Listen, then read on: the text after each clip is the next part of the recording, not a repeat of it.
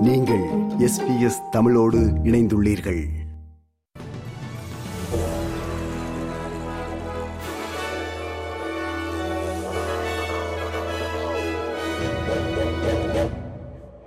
வணக்கம். இன்று ஜனவரி மாதம் இரண்டாம் திகதி திங்கட்கிழமை ஆஸ்திரேலிய செய்திகள் வாசிப்பவர் ரேணுகா துரைசிங்கம்.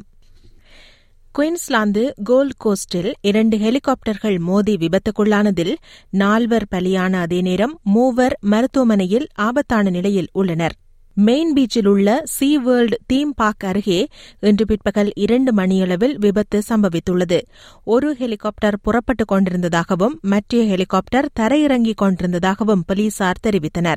ஹெலிகாப்டரில் ஒன்று கீழே உள்ள மணல் திட்டில் விழுந்தது மற்றொன்று பத்திரமாக தரையிறங்கியது.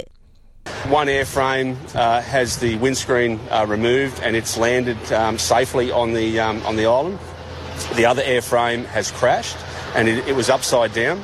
Uh, members of the public and police tried to remove the people and they commenced first aid and to uh, to try and uh, get those people to safety of an airframe that was upside down. சீனாவிலிருந்து Australia வரும் பயணிகள் தமது பயணத்திற்கு முன்பாக Covid nineteen சோதனையை மேற்கொண்டு தமக்கு Covid இல்லை என்பதை நிரூபிக்க வேண்டும் என்ற முடிவை சுகாதார அமைச்சர் மார்க் பட்ல நியாயப்படுத்தினார். சீனா ஹாங்காங் அல்லது மக்காவிலிருந்து வரும் பயணிகள் ஜனவரி ஐந்து முதல் ஆஸ்திரேலியாவுக்குள் நுழைவதற்கு முன் குறித்த ஆவணத்தை காட்ட வேண்டும். சீனாவில் கோவிட் தொற்று பாரிய அளவில் அதிகரித்து வரும் பின்னணியில் அந்நாடு வெளியிடும் தரவுகளில் வெளிப்படைத்தன்மை இல்லாதது குறித்து கரிசனைகள் உள்ளதாக அமைச்சர் மார்க் பட்லர் தெரிவித்தார்.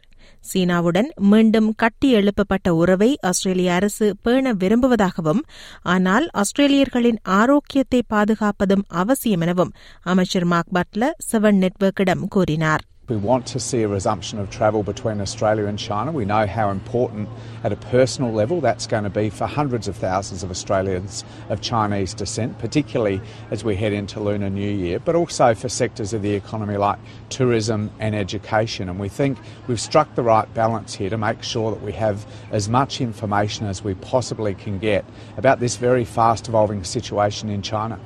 ஆஸ்திரேலிய பொருளாதாரம் பலம் வாய்ந்த நிலையில் இருந்தாலும் உலக பொருளாதார சரிவிலிருந்து தப்பிப் பிழைப்பது கடினமாக இருக்கும் என கருவூல காப்பாளர் ட்ரெஷரர் ஜிம் சாமர்ஸ் எச்சரித்தார். அமெரிக்கா ஐரோப்பிய ஒன்றியம் மற்றும் சீனாவின் பொருளாதார நடவடிக்கைகள் பலவீனமடைந்து வருவதால் இரண்டாயிரத்தி இருபத்தி மூன்று ஒரு கடினமான ஆண்டாக இருக்கும் என்று சர்வதேச நாணய நிதியத்தின் தலைவர் கருத்து தெரிவித்துள்ள பின்னணியில் கருவூல காப்பாளரின் இந்த எச்சரிக்கை வெளியாகியுள்ளது. யுக்ரைனில் நடந்த போர் மற்றும் சீனாவின் கோவிட் நைன்டீன் மேலாண்மை காரணமாக அதிகரித்து வரும் எரிசக்தி விலைகள் மற்றும் பணவீக்க அழுத்தங்களால் ஆஸ்திரேலியா குறிப்பாக பாதிக்கப்படும் என கருவூல காப்பாளர் ஜிம் சாமர்ஸ் தெரிவித்தார் The world economy is slowing and ours will as well, but we've got a lot going for us. We've got that low unemployment. Uh, we do have the beginnings of wages growth and we're getting good prices for our exports on world markets at the same time. And so all of those things are reasons why we are confident but not complacent, optimistic but realistic about the global economy and what that means for our own economy in 2023. தென்கிழக்கு குயின்ஸ்லாந்தில் காணாமல் போன பெண்ணை தேடும் பணியில் வெள்ளிக்கிழமை முதல் அதிகாரிகள் ஈடுபட்டு வருகின்றனர். எழுபத்தி நான்கு வயதான கேட் மண்டலா குறைந்த ஆங்கில புலமை கொண்டவர் எனவும் சமீபத்தில் தென்னாப்பிரிக்காவிலிருந்து இங்கு வந்தவர் எனவும் தெரிவிக்கப்படுகிறது. இப்விச்சில் உள்ள ஒரு வீட்டிலிருந்து காணாமல் போன அவர் கடைசியாக ஸ்பிரிங் மவுண்டன் பகுதியில் நடந்து கொண்டிருந்ததாக குறிப்பிடப்படுகிறது. நான்காவது நாளாக தேடுதல் பணியில் போலீஸ் ஹெலிகாப்டர் மற்றும் நூற்றுக்கும் மேற்பட்ட அவசர சேவை தன்னார்வலர்கள் ஈடுபட்டுள்ளனர்.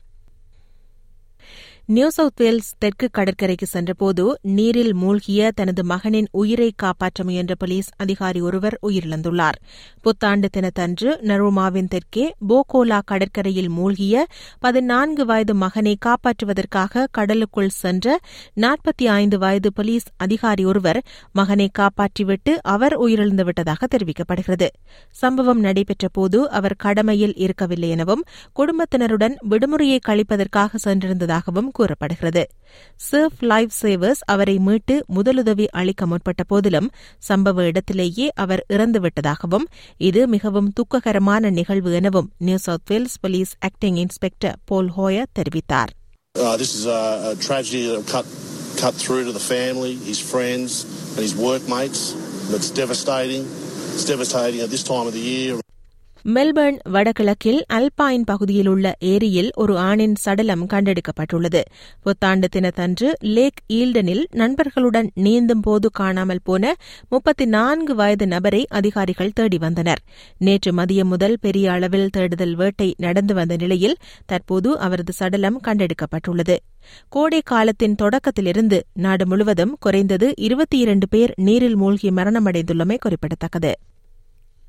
சிட்னியில் புத்தாண்டு தின இசை விழாவில் போதைப்பொருள் பயன்படுத்திய குற்றச்சாட்டில் நூறு பேர் மீது வழக்கு பதிவு செய்யப்பட்டுள்ளது.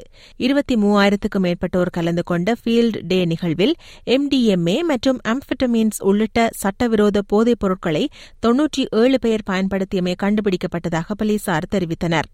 எம்டிஎம்ஏயின் பதினைந்து கேப்சியூல்கள் வைத்திருந்த இருபத்தி ஒரு வயது நபர் உட்பட மூன்று பேர் மீது போதைப்பொருள் விநியோகித்த குற்றங்களுக்காக வழக்கு பதிவு செய்யப்பட்டது.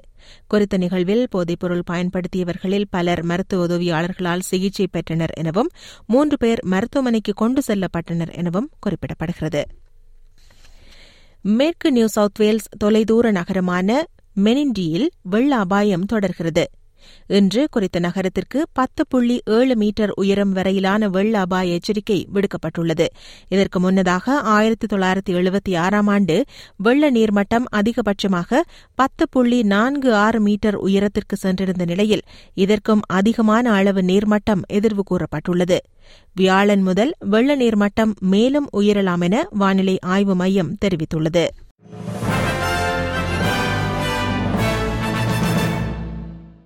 இனி இன்று நாணய மாற்று நிலவரம். ஒரு ஆஸ்திரேலிய டாலர் அறுபத்தி எட்டு அமெரிக்க சதங்கள் இருநூற்றி நாற்பத்தி ஏழு இலங்கை ரூபாய் ஆறு சதங்கள் ஐம்பத்தி ஆறு இந்திய ரூபாய் இருபத்தி மூன்று காசுகள் தொன்னூற்றி ஒரு சிங்கப்பூர் சதங்கள் இரண்டு புள்ளி ஒன்பது ஒன்பது மலேசிய ரிங்கெட்.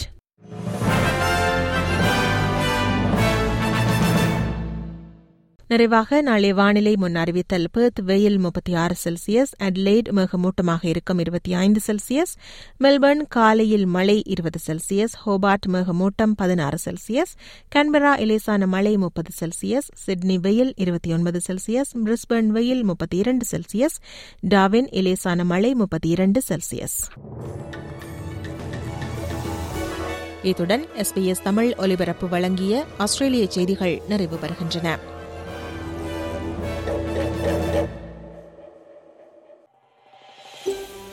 இது போன்ற மேலும் பல நிகழ்ச்சிகளை கேட்க வேண்டுமா? Apple podcast Google podcast Spotify என்று பாட்காஸ்ட் கிடைக்கும் பல வழிகளில் நீங்கள் நிகழ்ச்சிகளை கேட்கலாம்.